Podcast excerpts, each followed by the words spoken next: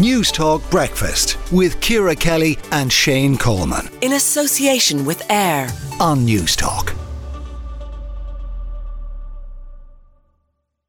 Sinn Féin spokesperson on finance and TD for Donegal, Pearse Doherty, has criticised the government and the Minister for Finance for introducing tax breaks for landlords, which could see over 40,000 landlords pay no income tax on their rental income whatsoever. And he joins us now.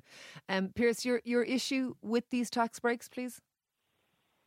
Well, we've had documents released through Freedom of Information which show that it's not just Sinn Féin that has issues with these tax breaks for landlords, which uh, it's now, we know the officials within the Department of Finance to a person argued against this um, vehemently with the, the Minister.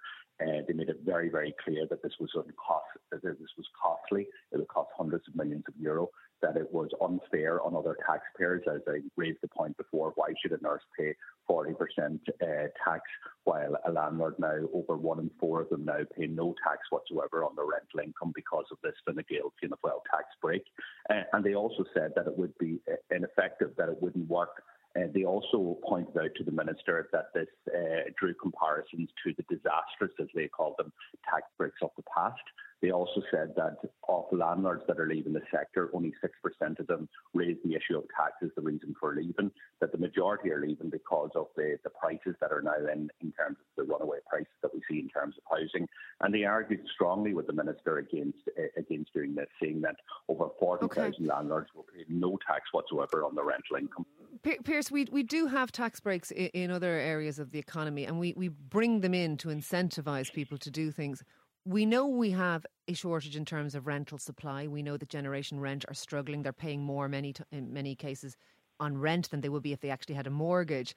So, is there not a justification in this set of circumstances to give landlords a tax break? They may not be leaving only because of tax, but if you can incentivise them to stay, surely that's a good thing for renters. Well, first of all, you mentioned generation rent. It is generation rent that will actually pay, along with the rest of us, will actually shoulder the hundreds of millions of euro in this, this tax break that Fianna Fáil and the Gael gave to landlords. That's that's the reality. In this budget, and this is a fact, there was more support there for landlords than there was for tenants or indeed for mortgage uh, holders who are suffering as a, as a result of high interest rates. And to a person, as I said, the, the, the finance officials argued against this. One of the points that they raised is because this isn't the first tax break for landlords. There have been huge tax breaks for landlords. About 1.6 billion euro of tax breaks exist for landlords. And that's why now they pointed out that one in four, more than one in four landlords will pay no tax whatsoever in relation to the rental income. And through genuine questions as to how that is fair in a society, why you ask a butcher or a baker or a cleaner or a nurse. Well, we know why, Pearse, because we're not trying to incentivise. We're not trying to incentivise a rollout of butcher shops in every every town in Ireland, but, but we are trying to incentivise a rollout of rental accommodation. With respect, Ciara, in my in my county of Donegal, and it's similar right across the uh, state, we are desperate to try and recruit health professionals, nurses, uh, doctors, and other allied health professionals. They are leaving in their droves to go to Australia, but yet the government sure. decided to introduce a tax break for landlords, which the officials have said will not if work. those health professionals have nowhere to live, Pearse, they won't be moving to Donegal. I, I mean, like a lot of people would say that the tax breaks for landlords are only brought about in order to benefit renters. They aren't actually brought about for any other reason. Well, with respect, Ciara, what the Freedom of Information documents show that a lot of people don't say that. Actually, what they say is that the experts in the Department of Finance argue strongly with the minister that this is a hark back to the disastrous policies of the past, okay. that it will not work, that it's costly, that it's ineffective, right. and you've now you've now gone to a point where one in four landlords pay no tax. This is why economists outside of the Department of Finance, the likes okay. of no, I, I, I, you've, you've made that you've, you've made that point. Tax break ever. I have a couple of other things I, I, want to ask you about this morning, including the libel action taken by Sinn Féin Assembly member Gerry, Gerry Kelly uh, against writer and journalist Malachy O'Doherty. It has been struck out and is described by the judge as scandalous frivolous and vexatious. vexatious. Um, in effect, he called it a SLAPP, a strategic lawsuit against public participation. Your reaction to that? First of all, I wasn't even aware that Gerry, Gerry Kelly was taking a, a case, and neither should I be aware. Uh, this is obviously individual decisions um, by individual persons, and the is courts decide these matters in the first place. Yes, I'm just after telling you that that is the case. Okay, it's just obviously Sinn Féin has been criticised by other opposition politicians on the other side of the house to yourselves, but also by other organisations who say that Sinn Féin is taking strategic SLAPPs, that they are taking lawsuits deliberately to have a chilling effect on the media, deliberately to have a chilling effect on democracy. I think there's currently, is it, is it eight outstanding ongoing cases that Sinn Féin are, are, are taking currently against, against journalists so far? At the moment, first of all, said, these are individual actions. There's no decision in terms of Sinn Féin to take any cases against anybody. Indeed, so just individually, Sinn Féin take a lot more actions than other parties. I, I, I, honestly don't know if that is the case, and there are many cases, there are many um, actions that have been taken by Fianna Fáil ministers or by by, uh, by Fianna Fáil representatives, sorry, by Fine Gael representatives. Indeed, I was being sued by a Fine Gael minister at a time at one point, and the, the case was withdrawn when Phil Hogan was appointed uh, to the European Commission. So this is a unique.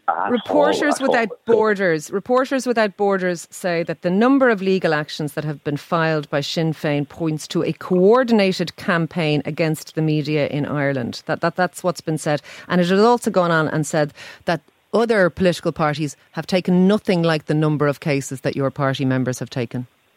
Well, I would question that, um, to tell you the truth. And it's not just, just, people from political parties, Ciara. People in the media are also taking cases against other people in news outlets in the media, and I think you would. Be, yeah, but other people in the media aren't, aren't running for election, aren't aren't hoping to and, run and, the country.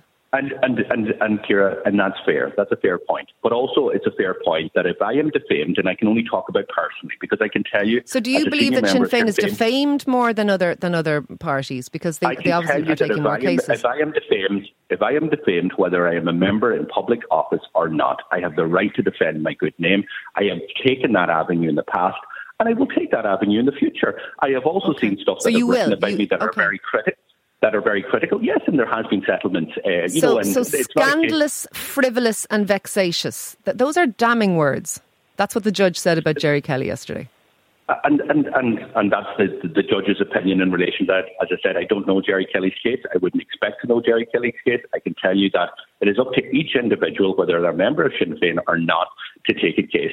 Uh, you know, when when others were taking a case, whether we're Fianna Fáil in the last government, there was no questions in relation to this. When Fine Gael members I think it's the number of cases. I mean, I, I, I don't want to w- w- waste your time listing the number of cases that are active currently, but there are currently at least eight cases being run by by members, uh, politically uh, elected members of, of Sinn Féin against journalists and media organisations currently including well, by, by your leader against our national I, broadcaster? As, as, I said, that is an individual decision for each individual. In my case, if I'm not defamed, I will not be taking cases against any member of the media or any. So you don't accept that it's a coordinated campaign. I can tell you for a fact that it's not a coordinated campaign. And it doesn't matter how many times you put that question or how many times it's stated.